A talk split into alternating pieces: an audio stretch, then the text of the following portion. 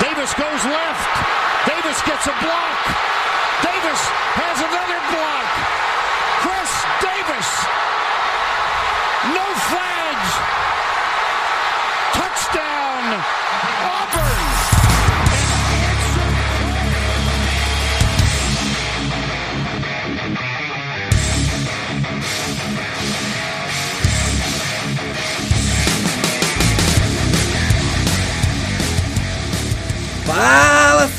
Especialistas! Está começando mais um No Flags. Aqui a gente expulsa as zebras. Se você torce para alguma franquia na NFL, a gente vai acabar te ofendendo. Eu sou o Paulo Ricardo e estamos começando os previews. Isso já dá um gostinho de NFL voltando. Fala pessoal, Alan do Endzone 51. Estamos aqui para dar nossos palpites, falar mal dos times. É isso aí. E é um prazer receber aqui para falar da AFC North no primeiro preview de temporada. Danilo Batista lá do Fumble na Net, do Black Yellow Brasil. Tudo bem, Paulo? Tudo bem, Alan? Olá, ouvintes do No Flags. Prazer estar aqui com vocês. É um prazer a gente receber você, cara. É, a gente começando os previews de temporada. É, esse é o primeiro AFC North. A gente falar um pouco aí de Ravens, Steelers, do seu Steelers, do Browns, do, do Eterna Promessa Browns e do Cincinnati Bengals. Mas antes, vamos falar um pouco do, dos, dos produtos que o NoFlex está trazendo aí para a galera. A gente está com diversos produtos novos, entre eles o, o Saints, que saiu domingo agora, sobre a contratação do Ken Newton pelo New England Patriots. Tá bem legal o vídeo. Também tem o Vamos a Tape do Alan aí e do Luiz. Semana passada foi a estreia do Luiz. Essa semana eu acho que é vídeo seu, né, Alan? Acho que a gente fez uma mudança aí, se eu não me engano, vai vir o segundo do Luiz aí, que Ah, tá muito legal. Beleza. É, vale a pena. Então vem o segundo vídeo do Luiz. Então é, é uma, uma série bem legal onde eles destrincham jogadas, explicam conceitos aí, o que é bem legal para você entender um pouco mais do jogo. Também a gente tem o Under Review Debate, saiu semana passada e a partir de agora começa a sair em podcast também. Saiu o primeiro na sexta agora, sai mais um sexta é, dessa semana. É, e a live a cada 15 dias. E para finalizar, tem o. é, você deve estar ouvindo esse podcast na quarta-feira. Ontem estreou Redação No Flex, a- a- é o produto que entra no lugar da live de gravação. O podcast se torna um produto somente para áudio, não sai mais a gravação no YouTube. É, você vai ouvir ele então no seu agregador favorito ou a gente vai upar no YouTube lá bonitinho para você assistir, é, mas somente o áudio.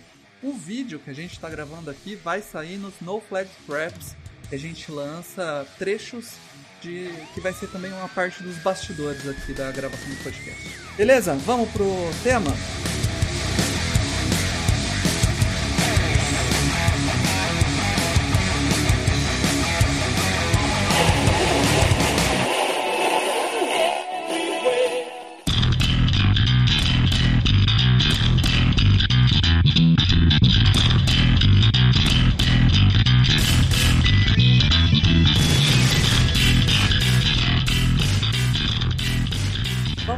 Começar então com o campeão da AFC North do ano passado, time que deu o que falar, time que foi o, o time do MVP da temporada passada, o Baltimore Ravens.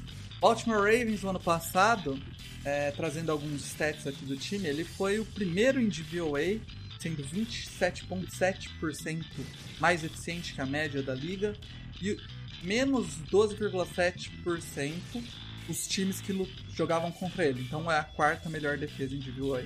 O Lamar Jackson foi o primeiro em é, QBR da ESPN, é, 81,8, e a OL deles foi a segunda em Pass Block Win Rate e a terceira em Run Block Win Rate. É uma grande temporada do, do Baltimore Ravens, né, Danilo?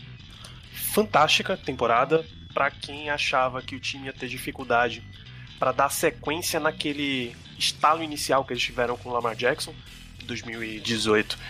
Joe Flacco era titular, o Lamar Jackson entrou na- depois da bye week e teve um desempenho legal. O Joe Flacco estava machucado ou não, mas aí o Lamar Jackson foi levando e tendo um desempenho ok, um monte de dúvida se era um estilo sustentável na NFL.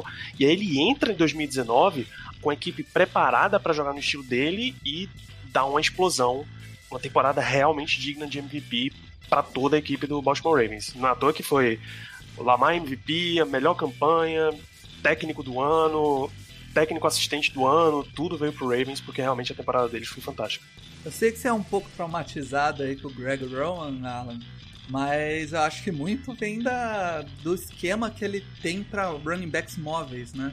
Eu até que não tenho trauma, não. No começo, é, assim, na época do 49 eu tinha uma certa resistência, que achei que tinha que evoluir, né? E usar mais o jogo aéreo e tal. Depois de um tempo eu aprendi a, a entender melhor a filosofia dele. Eu acho que pro tipo de, de jogo que eles né, de quarterback que eles têm, funciona muito bem, né? O Kaepernick nunca teve números tão bons como na época que ele tinha o Greg Roman. O Tyrod Taylor também, e agora a mesma coisa está acontecendo com o Lamar Jackson, né? Então eu acho que se você tem esse tipo de jogador, ele é o cara certo para isso. Agora, é, a gente viu dificuldades na época do São Francisco, quando o time não estava tão azeitado, começou a encontrar algumas dificuldades e precisou correr atrás de placar, né? Ou jogos que a defesa não estava tão bem, né? Tem uma temporada de 2014 que o time teve muitas contusões. Aí o ataque já não funcionou tão bem, que é um pouco o que aconteceu com os Ravens nos playoffs, né? Na hora que eles tiveram uma dificuldade de ficar atrás do placar, tiveram que buscar o resultado, a coisa deu uma certa desandada. Então eu tenho uma a dúvida com os Ravens é, é nesse sentido. A hora que o bicho pegar e eles tiverem que buscar 20 ou 16 pontos que seja atrás o time tem capacidade para isso, né? Esse tipo de ataque, ele é o melhor ataque para isso. Essa acho que é a maior dúvida que fica do, da temporada do ano passado, porque do resto eles é, responderam praticamente tudo no, em termos de ataque. É isso, né? E o e aí já partindo para uma primeira questão, uma questão aqui, Danilo, o Lamar Jackson, ele, a temporada dele foi algo fora do, comum para um quarterback, principalmente desses quarterbacks de dupla ameaça, né? Ele quebrou o recorde do Michael Vick e, e também muita gente vai falar, ah, ele só corre com a bola, mas não, cara, o jogo aéreo dele foi bem consistente. Você acha que ele consegue manter o mesmo nível para a próxima temporada? Ou ele deve ter aí uma regressão à média? Cara, o que eu gosto muito do que o Ravens monta é que quando eles pegam as forças do Lamar e eu tenho certeza que eles identificaram não só as forças como algumas das fraquezas da última temporada, eles vão montando a equipe para dar uma muleta caso eles tenham algum problema. Por exemplo, você sabe que o Lamar Jackson vai correr muito com a bola, tá? porque é um, um jogo designado para ele correr muito com a bola. Mas você sabe também que, como ele chama tanta atenção pras, com as corridas dele, vai ter muito espaço para outros corredores. Então você coloca um cara super experiente como o Mark Ingram, por exemplo para correr ao lado dele. Um cara que, se precisar, ele tá acostumado a carregar a equipe. Se não precisar, ele vai ter muito fôlego para dar explosões quando o time precisa. Então, o time é muito bem montado. O único ponto que, que eu vejo que talvez possa prejudicar é que com tempos em que provavelmente você vai ter menos treinos, ele vai ter que acostumar com outros recebedores. Porque, convenhamos, o corpo de recebedores do Ravens ou ainda não se desenvolveu para a NFL ou já passou do ponto da NFL. Tá? E aí você vai ter menos treino para acostumar com isso e tal. E você vai ter que repor uma perda de linha ofensiva como o Marshall Yanda, que aposentou nessa off-season. Hum. Então, as duas preocupações que eu teria com o Ravens são essas. Se eles conseguirem tirar isso daí de letra, não vejo por ele não deve ter a mesma temporada explosiva. A gente sabe que a NFL os outros times vão se acostumando, mas não significa que vai ser uma temporada ruim. Ou nem mediana. Ele vai ter uma temporada boa, só não vai ser a, a mega explosiva. Minha expectativa seria essa. É, eu, inclusive, esperava que o Ravens fosse é, pegasse um wide receiver um pouco mais alto, né? Nesse draft aí, era um draft recheado de wide receiver. Ele foi pegar lá no, no terceiro round, a segunda pick dele lá no terceiro round, o Devin Duvernay. E eu não, não sei se é o bastante. O Hollywood Brown é um, é um excelente recebedor no que ele faz, mas é uma. É, eu sinto falta armas diferentes, é, receivers diferentes pro, pro Baltimore Ravens. Alan, o, o, você vê alguém ameaçando o Ravens nessa divisão? Eu não vou perguntar pro Danilo porque pode rolar um clube um clubezinho ali, né? Vamos, vamos ver o Alan que é isento. ah, eu vejo, vejo bastante até. É, e diria mais, né? Eu sei que vão me zoar, mas é, a maior ameaça para mim não é o Steelers. Apesar que eu acho que o Steelers também é, é uma ameaça. É, é grande. no Você não vai apostar no Browns, vai apostar no Browns? Não, eu, eu aposto no Browns, eu aposto no Ravens, né? É, até falando em aposta, eu olhei ontem, né? No, eu tenho uma conta no Bet365 e falei, pô, essa aqui é uma divisão que me agrada para fazer a aposta, porque eu acho que os Ravens são favoritos, mas eu acho que pelo menos 50% de chance deles não ganharem a divisão, né? Ou, ou os Steelers ou os Browns levarem. E aí, Já diria o matemático Kleber Machado, né? Oi? Já diria o matemático e grande sábio Kleber Machado. Eles têm 50% de chance de ganhar ou de não ganhar. Não, eu digo dos outros dois times levarem, eu me expressei mal. Né? Porque o Bengals eu estou considerando como zero. É, e aí, quando você tem essa, essa combinação, é, a, a aposta fica mais é, financeiramente viável. Só que o, o Ravens está tão favorito que não dá nem para usar ele como head, né? Que normalmente quando tem essas situações, o que, que eu faço? Eu aposto só para recuperar o principal no time favorito e aposto um pouco menos nos times que não são favoritos, porque se eles levarem eu ganho dinheiro, se o favorito ganhar eu fico no 0 a 0 Mas no caso do Ravens, é, eles são tão favoritos que eles pagam muito pouco, né? Tá pagando 1.4 para cada um real que você aposta, então não sobra dinheiro para apostar nos nos azarões, né? Mas eu acho que o mercado está super valorizando os Ravens. Eu acho que os, os Steelers e os Browns não são tão azarões assim como o mercado está falando, na minha visão. É. Então, já, já falando dos Steelers, né? É, que, como você disse, não são tão azarões. O Steelers, no ano passado, teve uma temporada é, um pouco fora da curva, né? Perdeu muito cedo o seu quarterback titular, Big Ben e, e aí acabou perdendo seu quarterback reserva por alguns jogos também, o Mason Rudolph, que acabou voltando depois. Isso fez com que o time tivesse um DVOA ofensivo de menos 25.3. Então ele é menos 25.3% é, eficiente em relação à liga. Isso faz dele o 32º, mais conhecido como último colocado.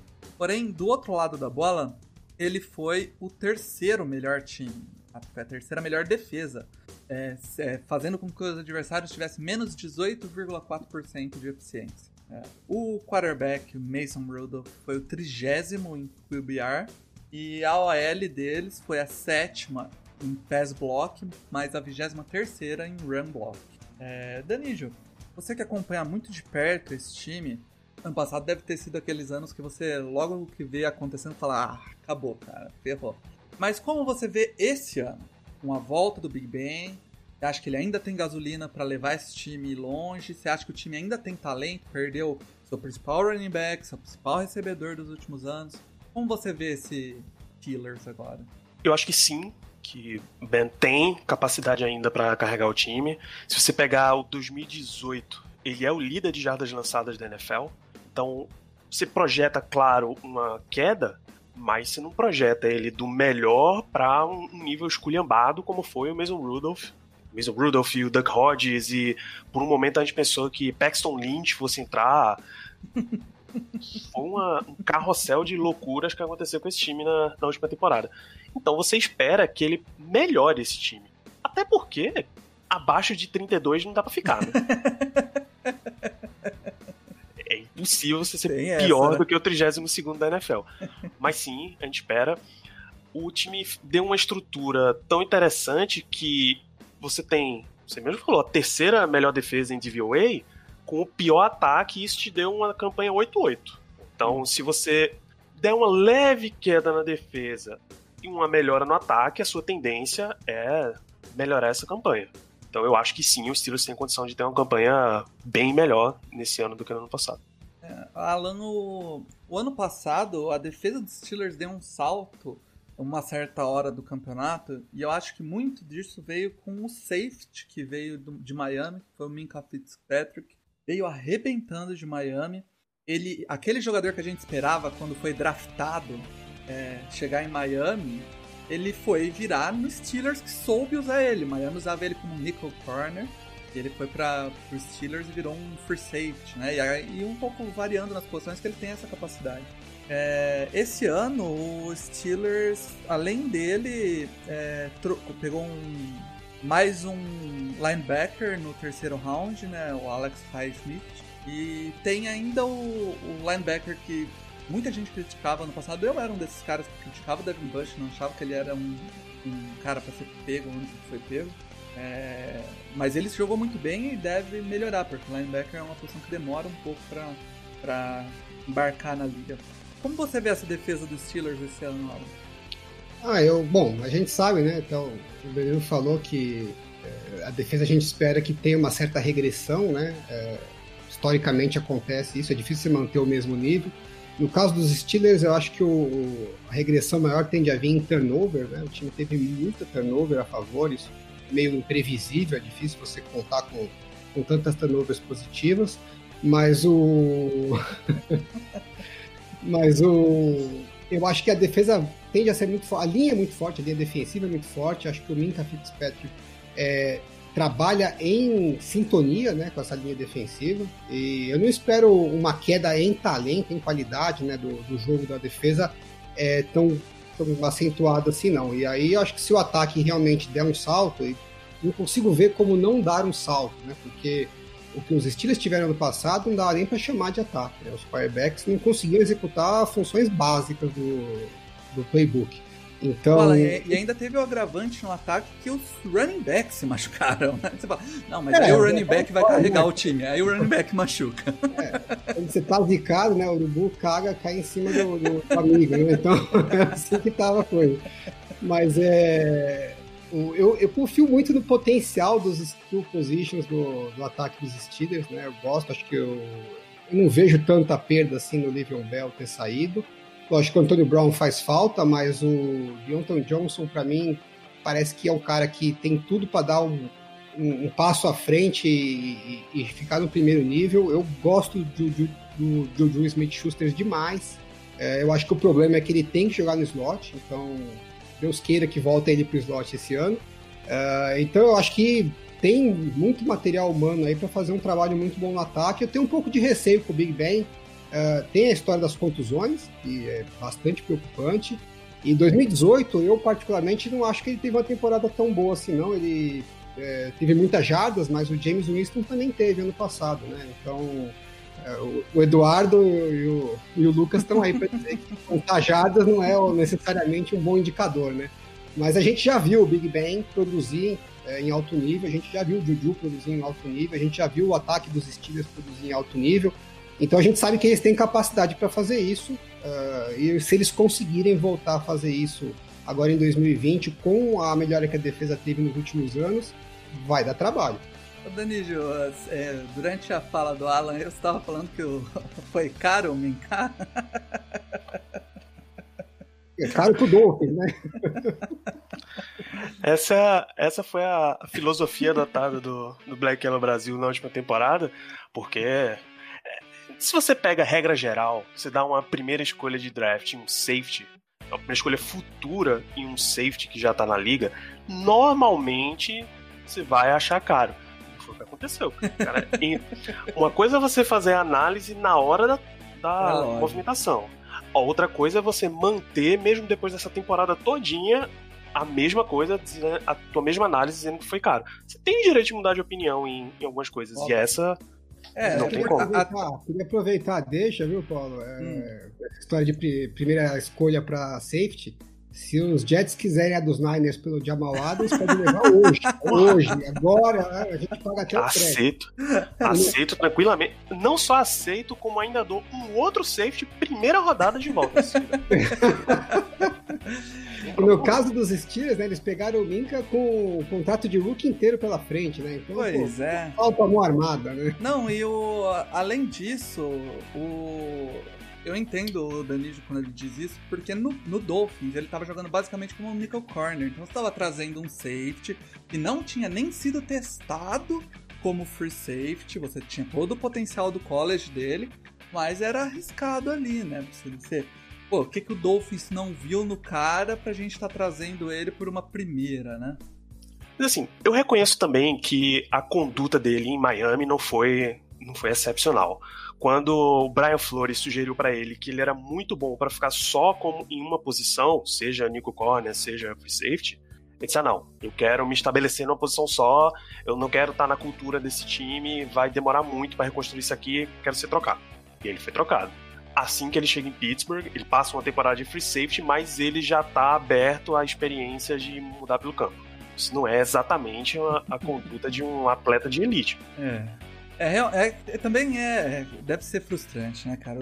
Você tava vendo o time desmoronar ali na sua frente e você vai esperar que ele se reconstrua, né? Tem, tem jogador que tem essa visão um pouco mais de futuro, tem jogador que é um pouco mais receoso.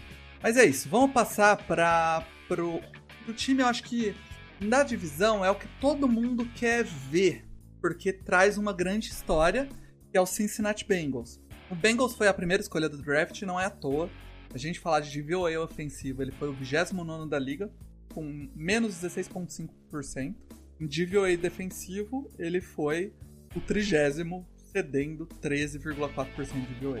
O seu quarterback, o Andy Dalton, foi o quadragésimo, eh, perdão, o 27 em QBR, com 40,1%. E a OL deles foi a 31 tanto em run blocking quanto pass blocking. É, foi uma temporada terrível do, do Bengals, é, que acabou tendo a primeira, a primeira escolha e com ela escolheu o quarterback que teve a melhor temporada da história do college, que é o Joe Burrow. Uma pique cantada, todo mundo sabia que vinha aí. E a pergunta que eu quero fazer para você, Danijo, que é adversário desse time há tanto tempo, é: você acha que a chegada do Joe Burrow, e o Bruno lembrou muito bem, o, a primeira escolha deles do ano passado, Jonah Williams, o, o, o é, machucou, não estreou, então na verdade eles têm as duas primeiras escolhas dos últimos dois anos estreando esse ano. Você acha que é o bastante para dar um fôlego para esse time brigar por alguma coisa, ou eles ainda estão no processo de reconstrução? Esse ano vai ser um processo de buscar ser melhor, mas na, nada de brigar por nada eles estão no processo de primeiro mostrar que são um time. Primeiro que a gente tá aqui na FC Norte, é bem claro que os dois primeiros que a gente citou são times. São times, briga de divisão, briga por vaga de playoff. Daqui, os próximos dois times que a gente vai citar são candidatos a time. Um com elenco, outro sem elenco. A gente tá falando nesse momento do sem elenco, que é o Bengals. E cara, a não ser que Joe Burrow tenha uma temporada estelar como calouro, que há muito tempo você não vê. Os, os calouros que tiveram grandes temporadas, eles estavam respaldados por um elenco muito forte ao redor deles. O próprio Big Ben teve, teve esse momento, Tom Brady teve esse momento assim que entrou, enfim. Não é o caso do Joe Burrow.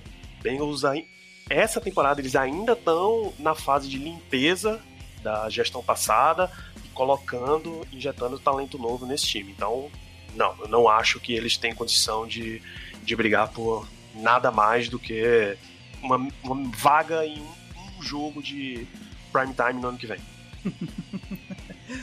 Alan, o, é, você acompanha. É, você mesmo disse, né? Não é um grande fã de acompanhar o college. Mas eu acho que essa história do Joe Burrow aí é, foi tão excepcional que você também deve ter visto alguma coisa do Joe Burrow. O que você acha que ele pode fazer com esse ataque do Bengals? E a comissão técnica nova mesmo, né? O que você espera do, do ataque do Bengals esse ano? Pra falar a verdade, eu não vi nada não, viu? Não? Sendo bem nem honesto... Os highlights, algum... Nem os highlights? Eu vi alguns highlights, mas assim, é... já sabia que ia pro Bengals também. É, meio sem graça, né? Tô andando pro Bengals, pra falar a verdade. É, não é da divisão do, dos 49ers, não é nem da conferência, então não, não tenho tanto interesse assim. esperar ver o que vai acontecer na NFL e aí já, já vejo na, na real, né? Você até falou que todo mundo quer ver, eu, eu acho que todo mundo é muita gente, né? Eu quero ver os times que. Eu quero ver os times que têm chance de ganhar, que eu acho que vão brigar lá em cima. Eu acho que o Bengals não é esse time. Até me parece que eles estão indo por um caminho interessante, né? Então, talvez daqui a dois, três anos seja um, um time que a gente vai ver com bons olhos, né? Mas eu não sei, eu fico vendo gente falar que eles devem beliscar playoff esse ano de verdade não consigo ver, entendeu? É, acho meio loucura. Tudo pode acontecer, né? O Joe Burrow pode chegar e já chegar arrebentando, mas é, é, é muito improvável isso, né? Esse, o time tem tantos buracos, aí tem tantos problemas, eu, eu acho que estão querendo ver o que não existe ali. É promissor, é promissor, mas todo time que começa a escolher sempre no, no topo do draft, né? Pega cara que vem do, do, do college com uma expectativa alta, então sempre é promissor. Mas até agora eles não entregaram nada que a gente fala, não, realmente a coisa tá desenvolvendo. Então, para mim, é, até eles provarem o contrário, é time para brigar por seis vitórias. É. E, e Danilo, o, a, do outro lado da bola, se o ataque tem o Joe Burrow, que é um cara promissor, que pode ter uma grande temporada, a gente não sabe. O outro lado da bola eu acho que é um pouco mais desanimador pro Bengals, né? A defesa deles, como a gente viu, foi terrível. E ah, teve uma, um outro reforço ali, trouxe o Logan Wilson, que é um linebacker é, interessante.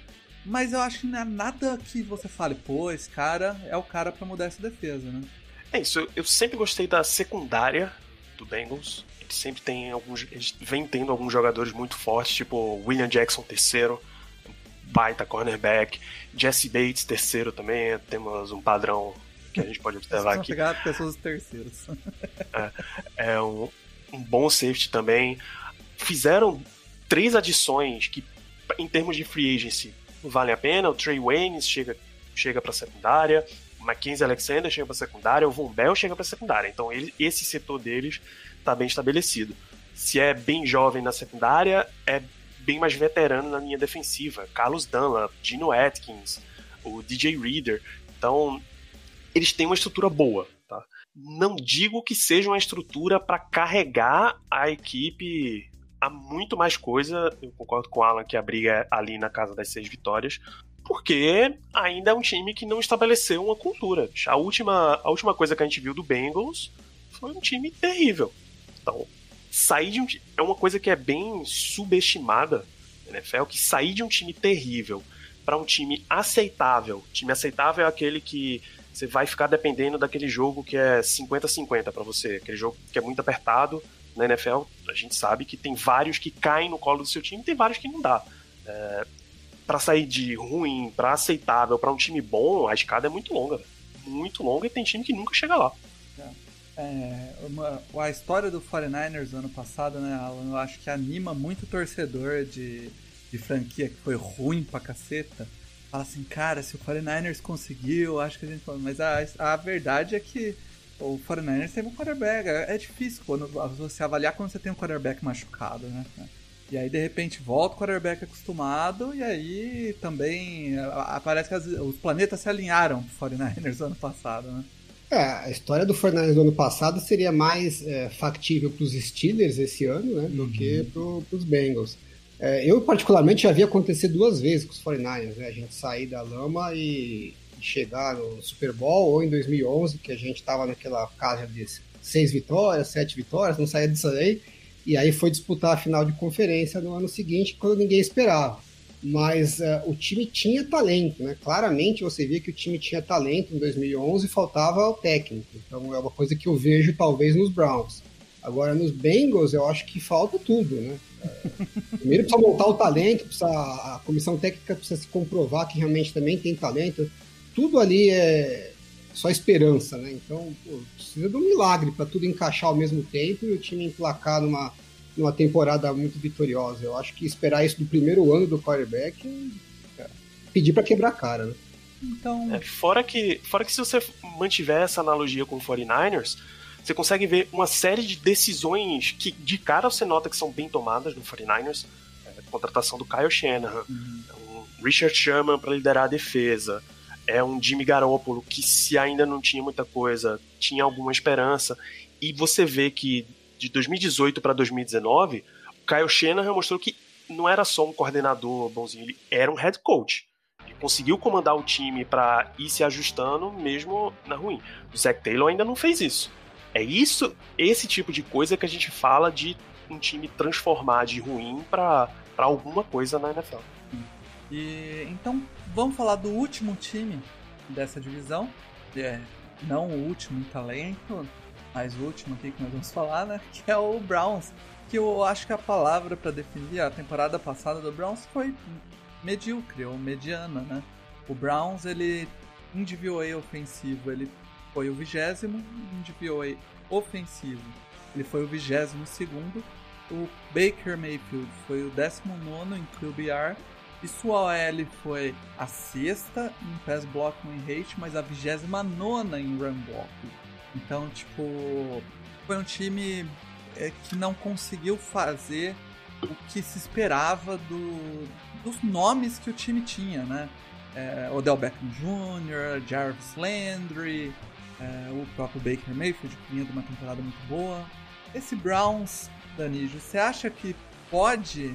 É um time que pode deslanchar a qualquer momento ou você já também perdeu a, a esperança?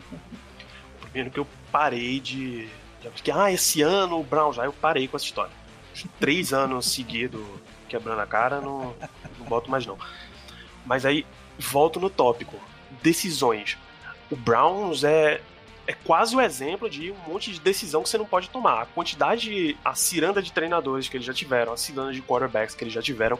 E sim, tudo isso conta, mesmo sabendo o tanto de investimento que eles conseguiram fazer recente. Por um acaso, eles conseguiram atrair uma série de free agents e jogadores de nome com troca, que normalmente uma franquia de Cleveland não, não conseguiria. Mas tá difícil. É outro. O treinador é outro cara que vai ter que precisar sair do, do status de treinador, de coordenador, para um head coach da NFL. Se ele dá esse salto, aí dá alguma confiança de que ele consegue encaixar o Baker Mayfield, ele consegue tirar mais de Odell Beckham Jr. e Jarvis Landry, ele consegue usar o excelente jogo corrido de, do Nick Chubb, consegue consertar aquela linha ofensiva. Tá vendo o tanto de interrogação que a gente tá levantando para dizer que a gente confia que esse time vai para frente? Então, consegue melhorar o psicológico do time. Tu tem a tua estrela, Miles Garrett, dando capacitada no maluco no meio do jogo, tem alguma coisa errada.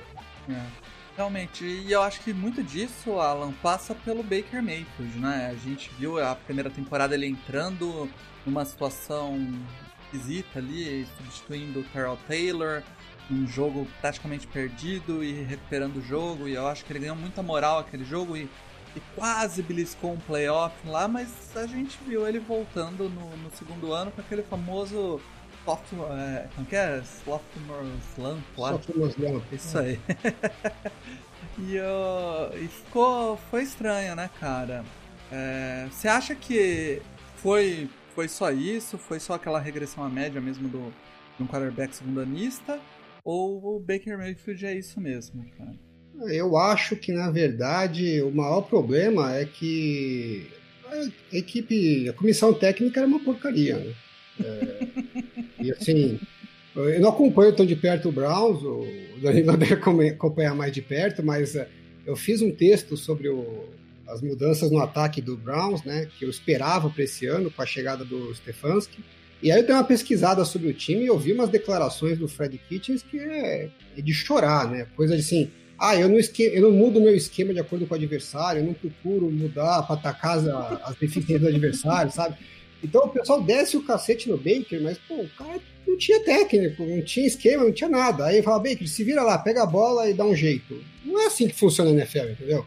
Então, é, agora que está tá chegando o Stefanski, é, ele traz um esquema de jogo que é comprovado, né, que traz sucesso e que é favorável ao quarterback. Então, os Packers, com todos os problemas ali de wide receiver, né, que só tem o Davante Adams, o Rodgers já não está rendendo como rendia antes, mas pegou esse esquema que é similar ao que o 49ers usa, que é o outside zone com bastante play action, e o time funcionou, o ataque foi caminhando. Mesma coisa, mesma coisa aconteceu com o Titans, né? O Tannehill era dado como perdido na NFL, botaram esse esquema para ele e o cara é, virou um dos melhores quarterbacks estatisticamente da liga no passado.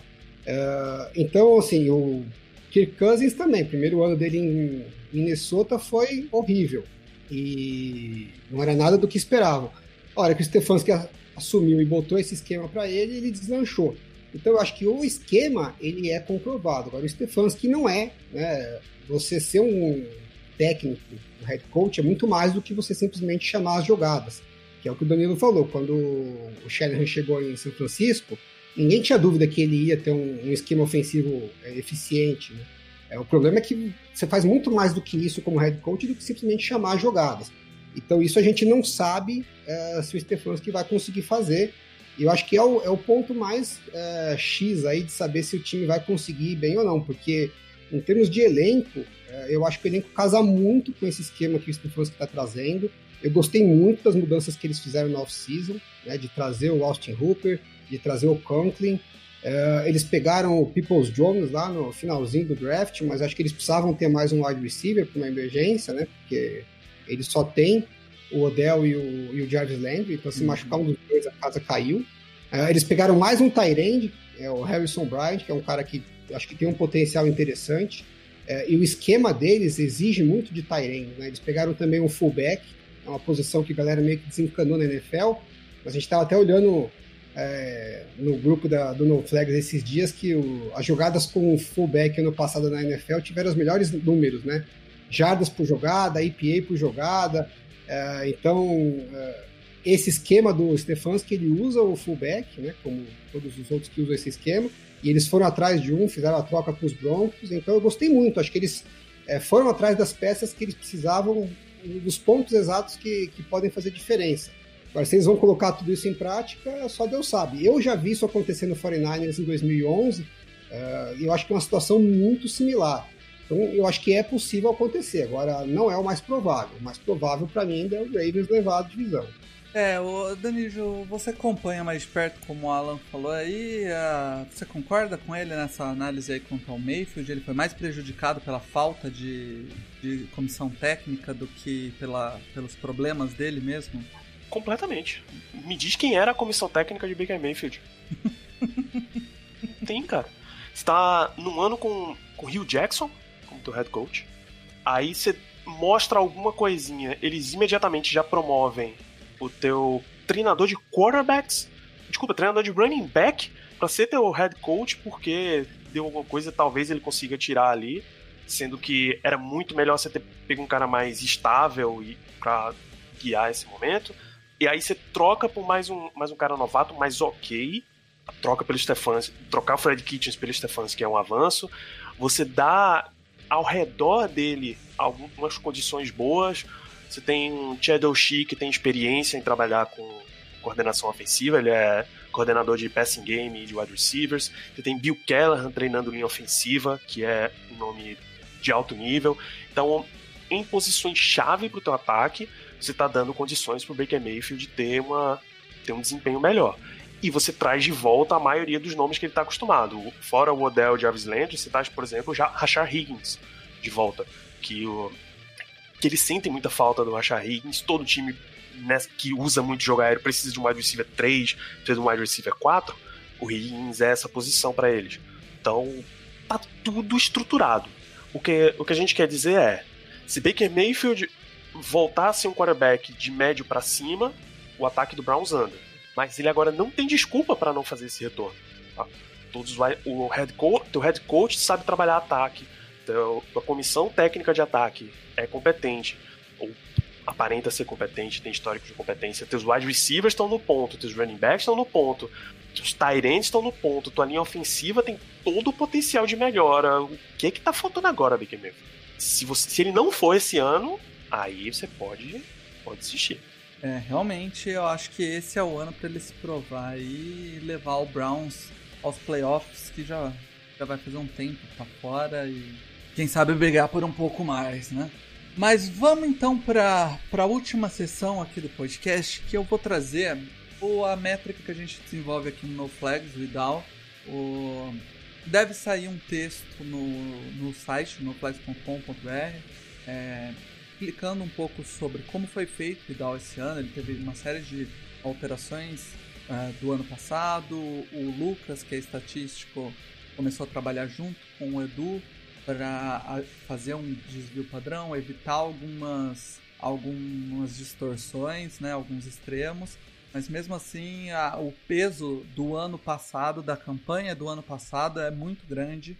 É, e, e, o IDAO ele vai se ajustando durante o campeonato, porque a gente vai, em vez de pegar a campanha de 2019, assim que o Football Outsiders começa a atualizar o DVOA desse ano, a gente começa a atualizar junto com a, o desempenho desse ano, porque não faz sentido mais ficar preso ao ano passado. O que a gente faz nesse começo é uma projeção usando a métrica do o DVOA e a do Football Outsiders para melhora de um time na off-season, mais um, um tire ali de é, tem efetividade, pouca efetividade, muita efetividade, elite no, pro draft. É, dito isso, então vamos à, à principal função do IDAL, que é definir quais são as tabelas mais difíceis da liga, é, tendo a, a número 1, a tabela mais difícil, e a 32 segunda, a tabela mais fácil. Por incrível que pareça, a tabela mais fácil da liga, a 32 segunda, ficou com o Baltimore Ravens. Vai ter uma tabela extremamente fácil esse ano, é, pelo, pela nossa a, avaliação ali de, de, de, de do IDAL, né? É, o Steelers vai ter a vigésima tabela mais né, em dificuldade, né? Então é a décima segunda mais fácil. O Bengals vai ter a segunda mais fácil, uh, perdão, vai ter a vigésima primeira e o Browns a vigésima nona. Então é uma divisão ali que toda, todas vão ficar ali entre os 12 primeiros, é, em dificuldade é, de tabela. Não é uma tabela tão complicada, é, segundo essa métrica. É, Danilo, você surpreende? Não surpreende? que você esperava quanto à dificuldade da tabela aí? Cara, eu esperava um pouco mais difícil. Os confrontos esse ano são NFC West e NFC South. Se a memória não, não tá me falhando nesse não, momento. É NFC East. NFC East, isso é o Giants e o Cowboys e, e os Redskins. Então, ok, eu, minha cabeça tava na NFC West, então tá, tá justo mesmo. Tá é, justo mesmo. O, o, tá justo. o Giants e o Redskins puxa para baixo. Mas é isso. E agora, para finalizar, vamos pro, pro que gera polêmica e que o pessoal não gosta, que é o as previsões do IDAL. O que, que a gente pega? A gente pega o valor que ele dá de acordo com o desempenho dos times e compara um time, joga um time contra o outro ali na, na semana 1, semana 2, semana 3, semana 4, e o time vencedor vai levando ali e a gente vai tocando. O ano passado a gente fez o bolão do No Flags aqui, então todo mundo que participava do No Flags, as 10 pessoas, é, toda rodada dizia quem ia apostar, quais eram os jogos que ia apostar, e a gente pegava a previsão do Idal e jogava lá para ver o que o Idal dizia pra gente. E o Idal foi o segundo, perdeu pro Edu, o Edu foi o primeiro, o Idal foi o segundo. Então, ou a métrica é boa ou a gente que é ruim. É um dos dois. é, sacanagem, a métrica melhorou muito esse ano, mas ainda assim tem algumas coisas que talvez assustem. Vou começar de trás para frente, então, é, lá de baixo a gente terminou pelo Browns, eu vou começar pelo Browns. A previsão pro Browns foi de 7-9. Alan, o que, que, você acha? 7-9 pro Browns? Realista? Tá fora? Você sabe que eu não, eu não fiz uma. Eu não, tô atrasado aí, né? Não fiz essas previsões ainda de time a time, né? Teria que olhar cada situação. Quem joga em casa, quem não joga. Eu acho 7-9 improvável. Porque ou o time encaixa e vai para um 10-6, alguma coisa assim, para brigar pelo playoff, ou vai ser uma desgraça, assim, daquelas para começar tudo. É, eu acho difícil o time ficar nessa pasmaceira. Apesar que tem esse problema de não ter os training camps, né? Então. É complicado. Esse, ano, né? É, esse esquema outside zone ele leva um tempo para o time assimilar, então isso pode até dar uma atrapalhada. Mas eu, eu não vejo isso. Eu espero mais que isso, mais vitórias que isso, ou pau geral lá no Twitter próximo, é o Bengals. E aí o, o Bengals deve, deve ter um problema maior aí, Danilo, porque é um dos times que deu, deu uma distorção um pouco maior. O, o Idal previu 2-14 pro Bengals. Acho que muito puxado pela temporada passada, que o desempenho foi pífio. E como ele leva 60% da métrica que é o desempenho da temporada passada, 2-14 é o que a gente prevê pro Bengals. Mas pensando assim, realista, é, sendo realista quanto esse ano, você acha que a temporada deve ser desastrosa assim ou eles podem almejar um pouco mais? Não vejo muito mais do que isso também não, cara. É, de novo, é outro time que também se prejudica bastante porque tá muito calcado em, jogador jovem, jogador recém-chegado à equipe. Encaixar isso dá trabalho. Dá trabalho. Com menos treinos ainda que, a gente deve esperar para essa temporada. Eu acho que não é 2-14, mas é coisa de 4, 5 vitórias. Realmente, é, é, é os times que têm quarterbacks novatos eu acho que vão sofrer mais. É o meu Chargers. Vamos pro Steelers aí, que é, é o interesse do Danidio. O, o Steelers foi. teve aqui a sua previsão, e eu acho que o Danidio não vai gostar muito. 6-10 foi a previsão pro, pro Steelers. E aí, de novo, muito puxado pelo desempenho da temporada passada. Aí eu acho, eu, agora, minha opinião, eu acho que já tá um pouco fora, Danilo. O que você acha? Exatamente. A gente comentou aqui o tamanho da distorção que foi o resultado da temporada passada, gerada por ausência de quarterback. Que, digamos, foi você ter entre o trigésimo quarterback e ter nenhum quarterback foi basicamente a mesma coisa. É, então não, não acho que essa previsão tá muito tá próxima do que condiz com a realidade não. Mesmo que com sete times em playoff, você vai ter times um pouco abaixo disputando vaga de playoff, mas não é tão abaixo assim não. É. O Alan, o... Esse, esse eu acho que é o, o, mais polêmico aqui, né? O que eu acho que eu mais discordei. O que, que você acha dessa, dessa situação, desse, dessa previsão? É, o que você falou, a, a métrica usa, pesa muito o ano passado, né? Então eu, eu analisando os times, eu ponho muito mais fé no, nos Steelers e nos Browns do que o Idaho. Então a única coisa que eu concordo é que eu vejo o Browns com um pouquinho mais de chance, assim, mas eu vejo ambos é, brigando num patamar assim, né? Eu acho que é, não me surpreenderia nem um pouco de ver os três nos playoffs. Ravens, Pittsburgh e, e, e Cleveland. Né? Não seria surpresa para mim. Com sete vagas, não tem tanto time bom assim na IFC. E eu, como você falou, o calendário deles não é dos mais puxados, né? Então, por mais que eles é, um roube vitória do outro dentro da divisão, né? Tem muito time para bater aí, ganhar umas vitóriazinhas fáceis. É. Então, para finalizar, vamos pro, pro último time, que é o Ravens. Ravens foi pre... a previsão do Ravens é 15-1. Então, Ravens com apenas uma derrota na temporada. É... Danijo, acho que ver um rival 15-1 não é felicidade para ninguém. Mas também é difícil um time fazer 15-1, 16-0. Mas também não, não, não ficaria assustado se fosse por aí. 13, 14, 15 vitórias. Agora você falou correto. Não assustaria de forma alguma o Baltimore Ravens com 13, 14 vitórias. 15, você precisa estar, tá, bicho, num nível de, de excelência violento assim, pra, pra bater em 15 1 você precisa estar num, num estado mental também muito forte. Ainda que o Ravens já esteja nesse nível, eles já sabem como, como ganhar há muito tempo. Baltimore Ravens já sabe como ser uma equipe vencedora na NFL, já sabe como é que se ganha jogos na NFL. 15, 15 vitórias numa temporada de 16 é muita coisa. É. Muita coisa mesmo. É, e o, o Alan, o, o esse time do, do Ravens, eu, a gente já falou bastante dele, é um time que tem tudo pra, pra vir muito bem, muito bem. E, mas, como eu disse aí, né, 15-1, complicado. Você botaria seu dinheiro lá no, no Bet 365, num 15-1? Ué, se o over-under for 15, eu ponho no under fácil. Aposto bem ainda. É que o pessoal esquece também que os Ravens tiveram muita dificuldade, mesmo jogando como jogou ano passado, tava passando carro em todo mundo, tiveram muita dificuldade contra os Steelers e mesmo contra os Browns. Mesmo com os Steelers jogando com sem quarterback, com os Browns naquela zona que tava, os Ravens passaram aperto nos quatro jogos. Então, até acho que se não me engano, perderam para os Browns um, um dos jogos, né? Então, é, se os dois times melhorarem como eu espero que eles melhorem, é, não vai ser vida fácil, não. É capaz deles perderem mais do que um jogo na divisão até, não só na, na temporada inteira. É. E... Mas eu acho que é isso, cara. A gente já passou aqui na divisão, deu os, os Idaus.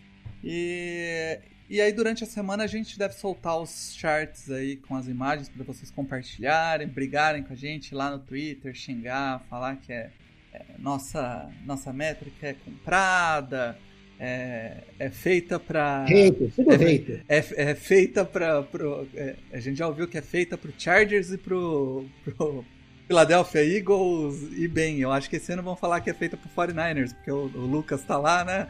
No... Vamos ser sinceros, né, Paulo? O Edu é hater, né? Não com o número. Mas é, é uma, mais um, um, produto que a gente tenta trazer aí, mesclando algumas coisas, algumas métricas que a gente tem acesso aí pra dar uma apimentada e trazer alguma, alguma coisa para você se é, olhar e ter mais uma previsão baseada em outra coisa que não seja achismo, né? Tentar, tentar, né? Danilo, uh, agradecer muito, cara, a sua participação aqui. Foi, foi bem legal a gente falar com, com você lá do, do Fambonanet, que já é um, um dos avós do, dos podcasts da, da, NFL. Quantos anos o Fambonanet lá já, Danilo? Cara, a gente tá indo pra nossa sexta temporada Caraca. de cobertura. E isso em podcast no Brasil é coisa pra caramba. Pois é, eu, eu acho que assim, mais, mais, é, mais que vocês deve ter o quê? O Liga dos 32 e o 10 Jardas, talvez? O 10 Jardas com certeza. O 10 Jardas foi uma das inspirações pra gente fazer o Fórmula Net. O Liga dos 32, se não tá tem ali, mais, né? tá próximo. E Talvez eles tenham. Que... A gente começou nos playoffs, eles tenham pegado a temporada regular. Na minha é, memória, mais ou menos é... assim. E além do, do podcast principal, o Famblinho, tem mais você tava falando 40 e quantos? 44, a expectativa é que nessa semana a gente já tenha mais adições, porque o trabalho de prospecção não pode parar nunca. Mas é isso, cara. 44 podcasts, entre eles o Black Yellow Brasil, onde a gente fala especificamente de Steelers e particularmente eu apresento esse programa. Então é sempre bom fazer essa propaganda dupla. Lógico, a gente lógico. é bem legal, cara. Então, é podem encontrar na maioria das, dos agregadores, né? Isso, ou em fambonanet.com.br, que é, é, o mais fácil. Você entra, tem estão todos reunidos por lá e de lá você sai para agregadores e etc. Isso aí. E o Alan tem o canal dele, o Endzone 51, né, Alan? Essa semana saiu mais um vídeo lá. Faz seu jabá aí. 44 podcasts, se o cara não achar um que ele gosta, pelo amor de Deus, hein? bicho. NFL, NBA, MLB, College Football. Algum, algum cara vai gostar do que ele vai ouvir, do conteúdo, né? É só questão de procurar. Pô, no Endzone 51 nós estamos numa. É, nós, parece que tem muita gente, sou só eu sozinho, né? Exército de um homem só. Eu tô com uma série do, ensinando alguns conceitos é, de combinações de rota, né? Com exemplos da NFL, o pessoal entender. É, procurando fazer o mais mastigado possível, né? Porque uma dificuldade que eu tive quando eu comecei a tentar me aprofundar nessa parte tática é que o pessoal que fala de parte tática, eles parece que falam na língua deles, né? E se você não acompanha, se vira. Então eu estou tentando fazer essa tecla SAP, né? Pegar alguns conceitos que na verdade são simples, mas é, ninguém para para explicar com calma e, e, visualmente, né? Porque quando a gente vê escrito é difícil traduzir isso para o campo, né? É uma, uma coisa que eu, eu acho que é muito difícil para quem está começando, ou mesmo para quem já tem alguma familiaridade. Então é isso que eu tento fazer lá no canal. Uh, e a gente está fazendo um pouco disso também no Vamos a Tape, no NoFlex. Toda sexta-feira tem, tem um vídeo novo, é uma coisa mais curtinha, uma jogada específica. Sexta-feira vai ter um vídeo bem legal do Luiz, o pessoal fica de olho aí. E é isso aí, tem bastante coisa que a gente está projetando para esse ano, é, bastante novidade, estamos trabalhando muito lá no. Isso aí, cara. Então, é isso. Chamem as zebras de volta, o NoFlag está acabando. Aquele abraço!